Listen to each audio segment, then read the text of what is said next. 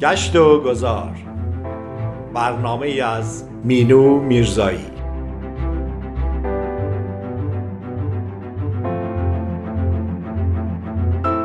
گاه گاهی سفری باید کرد یا مسیر دیگری باید رفت و کسی را باید دید گاهی شاید.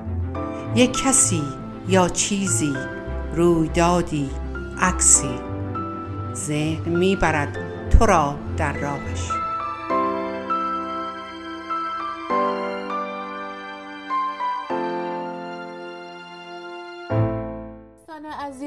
ارجمند رادیو بامداد. درود بر شما. مینو میرزایی هستم. از ایالت نیوجرسی خوشحالم که با برنامه دیگه در خدمت شما عزیزان هستم. در برنامه قبلی سفری به نیویورک در منحتن داشتیم که امروز به این سفر کوتاه ادامه خواهیم داد. خیابان پنجم و یا فیفت اونیو یکی از مشهورترین خیابانهای نیویورک و دنیا به حساب میاد. و به گرانترین خیابان دنیا معروف شده. مجموعه بزرگ از معتبرترین برندها و تجاری رو گرده هم آوردند و با ساختمانهای مرتفع این خیابون رو پر کردند تماشای ویترین مغازه ها عکاسی از برج های بلند که به آسمون رسیدن بازدید از موزه ها و بناهای تاریخی این خیابون رو به محبوب ترین مکان های توریستی نیویورک تبدیل کرده. امروز دوست دارم به دو قسمت از این خیابون سفر کنیم. اولین قسمت تایمز اسکوئر هستش که نام تقاطعی بسیار مشهور در منهتن و در شهر نیویورک است که در تقاطع برادوی و خیابون هفتم قرار داره. این میدان یک مرکز تجاری و گردشگری محبوب شهر نیویورک هستش. به خاطر تایمز اسکوئر شهر نیویورک لقب شهری که هرگز به خواب نمی رود رو به خودش داده و در طول روز میزبان میلیون ها رهگذر هستش. تایمز اسکوئر یک تقاطع شلوغ از هنر و تجارت و همراه با تابلوهای تبلیغاتی بسیار بزرگ هست. که برای جلب توجه بینندگان با هم رقابت می کنند. در اونجا قرفه فروش بلیت موسیقی و تئاتر وجود داره. محل ضبط برنامه های ABC، هارد راک کافه، سیاره هالیوود، فروشگاه دیزنی، استدیو MTV رو در اونجا میشه مشاهده کرد. این خیابون دارای هزاران بیلبورد و تبلیغات هستش. در سال نزدیک به 5 billion دلار در خرید و هتل ها و تئاترها و کنسرت ها در این محل پول رد و بدل میشه. بوق های سرسام آور بچه ها با لباس های شخصیت محبوب کارتون های دیزنی برای عکس گرفتن با توریست ها آماده هستند. ساختمانی در گوشه این میدان تایمز قرار گرفته برای مراسم پرتاب توپ سال نو که در سال 1904 میلادی ساخته شده. هزاران هزار نفر در اون شب به این میدان میان که جشن سال نو میلادی رو با هم بگیرن و این توپ تمام کریستال که از معروفترین کریستال های دنیا به نام واترفورد درست شده در ساعت دوازده شب به پایین بیاد در اون شب حدود 50 تن کاغذهای رنگی به این خیابون ریخته میشه که تا هشت صبح در حدود 200 نفر اونجا رو تمیز خواهند کرد. این میدان به اندازه روشن و نورانی هست که از فضای خارج از زمین هم دیده خواهد شد. اگه شما بعد از ساعت تاریکی از این محل عبور کنید خواهید فهمید که بودن نور در اینجا واقعی هستش. حتی بعد از غروب خورشید بسیار نورانی است به گونه ای که یکی از اندک نقاطی هستش که فضانوردان می‌تونن از فضای خارج از زمین به راحتی اون رو تشخیص بدن. دومین مکانی که با هم خواهیم رفت آسمان خراشی هستش که بسیار معروفه.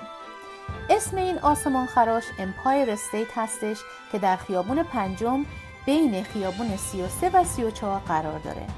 امپایر استیت یک برج 102 طبقه تجاری هستش که در طول سالها به یکی از نمادهای کلان شهر نیویورک تبدیل شده. عملیات ساختمان امپایر استیت در سال 1930 در زمینی که قبل از اون هتلی به نام هتل آستوریا در اون واقع بود آغاز شد و چهارده ماه بعد اتمام یافت. این ساختمون تا پیش از اون که برج های دوقلو در نیویورک ساخته شدن بلندترین برج طبقاتی دنیا به شمار می‌رفت و 448 متر ارتفاع داره. نامگذاری امپایر استیت به معنای ایالت یا محدوده سلطنتی از نام مستعاری بود که در قرن 19 به نیویورک داده شده بود.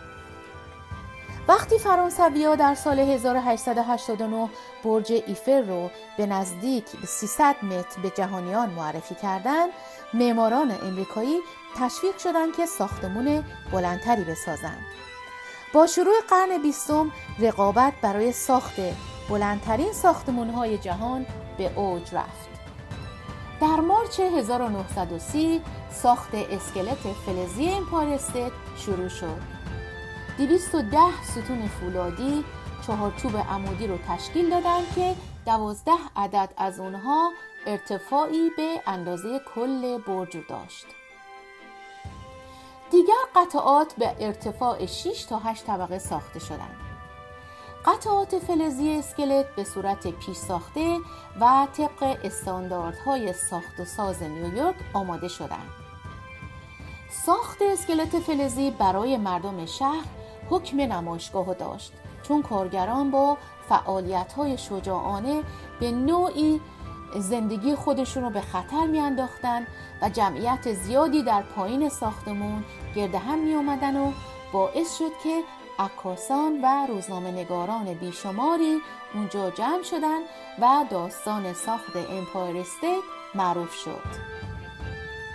در این ساختمان کارگران شبانه روز کار می‌کردند تا رکورد سرعت ساخت ساختمان رو بشکنند و بعضی از مواقع تعداد 3400 کارگر به طور شبانه روزی به کار مشغول بودند. این پروژه از هر لحاظ عظیم محسوب می شد. مواد اولیه رو از تمام های امریکا به نیویورک می آوردن. سنگ مرمر از ایتالیا و فرانسه و انگلستان وارد شد. در معماری لابی از دو نوع سنگ مرمر تیره و روشن استفاده شد. نوع روشن در سقف و ورودی ها نصب شد و نوع تیره تر به عنوان سنگ فرش به کار رفت. در کف لابی موزاییک های مرمری با الگوی زیگزاگ قرار دارند. امپایر استیت 102 طبقه داره و میزبانی 60 هزار نفر رو در روز به عهده داره. امپایر استیت در یک سال و چهل و پنج روز ساخته و آماده بهره برداری شد سرعتی که تا اون زمان در کمتر پروژه دیده می‌شد. در نهایت این پروژه در زمان مشخص و با بودجه برنامه‌ریزی شده پایان یافت که موفقیت بزرگی برای شرکت مالک بود. در نهایت با هزینه چهل میلیون دلار به پایان رسید و در اول ماه می در سال 1931 به صورت رسمی افتتاح شد و جیمی واکر شهردار وقت نیویورک سیتی سخنرانی افتتاحیه را انجام داد و رئیس جمهور اون زمان با فشار دادن دکمه در واشنگتن چراغهای این ساختمان را در نیویورک روشن کرد. امپایر استیت در سال 1986 از سوی دولت امریکا به عنوان بخشی از میراث تاریخی و فرهنگی کشور شناخته شد و پلاک مخصوصی به همین خاطر دریافت کرد. در زمان افتتاح پروژه تنها 25 درصد از اون ساختمان اجاره شد. به همین دلیل لقب MT Estate Building رو گرفت. ساکنان اولیه این ساختمون مهندسان بودند و حتی کارگران در سالهای اول چراغهای طبقات خالی رو روشن میذاشتن تا نشون بدن که این ساختمون پر شده. ولی الان کاملا متفاوت هستش که فکر نمی کنم حتی ساختمون خالی در این آسمان خراش وجود داشته باشه.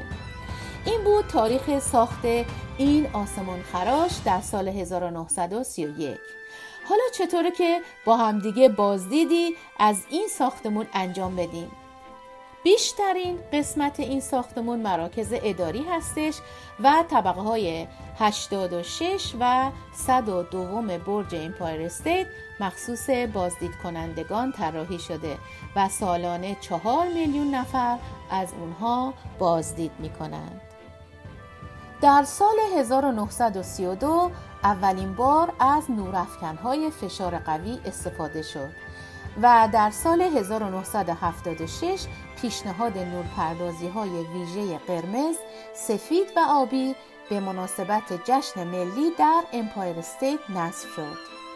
طبق برنامه های فصلی و تعطیلات قابلیت تغییر داره. به علاوه گروه ها و سازمان ها می‌تونن از طریق وبسایت امپایر استیت برای نورپردازی در مناسبت های خاص درخواست بدن.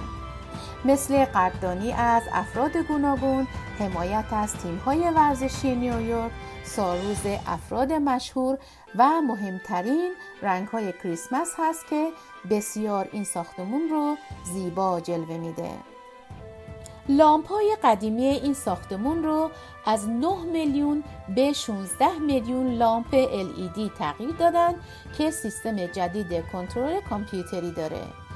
امسال در چهارم جولای که تولد کشور امریکا بود اولین باری بود که firework یا آتیشبازی در کنار طبقات بالای این ساختمون گذاشتن که زیبایی این ساختمون رو صد چندان کرد یکی از جاذبه های گردشگری امپایر استیت به نام نیویورک اسکای راید هستش که در سال 1994 در طبقه دوم نصب شد که بازدید کنندگان علاوه بر مشاهده نمایشی از برج به مدت 25 دقیقه می‌تونن از موزه داخل این ساختمون دیدن کنند و از عکس ها و ویدیوهای زیبای متعلق به این ساختمون زیبا و بلند لذت ببرند.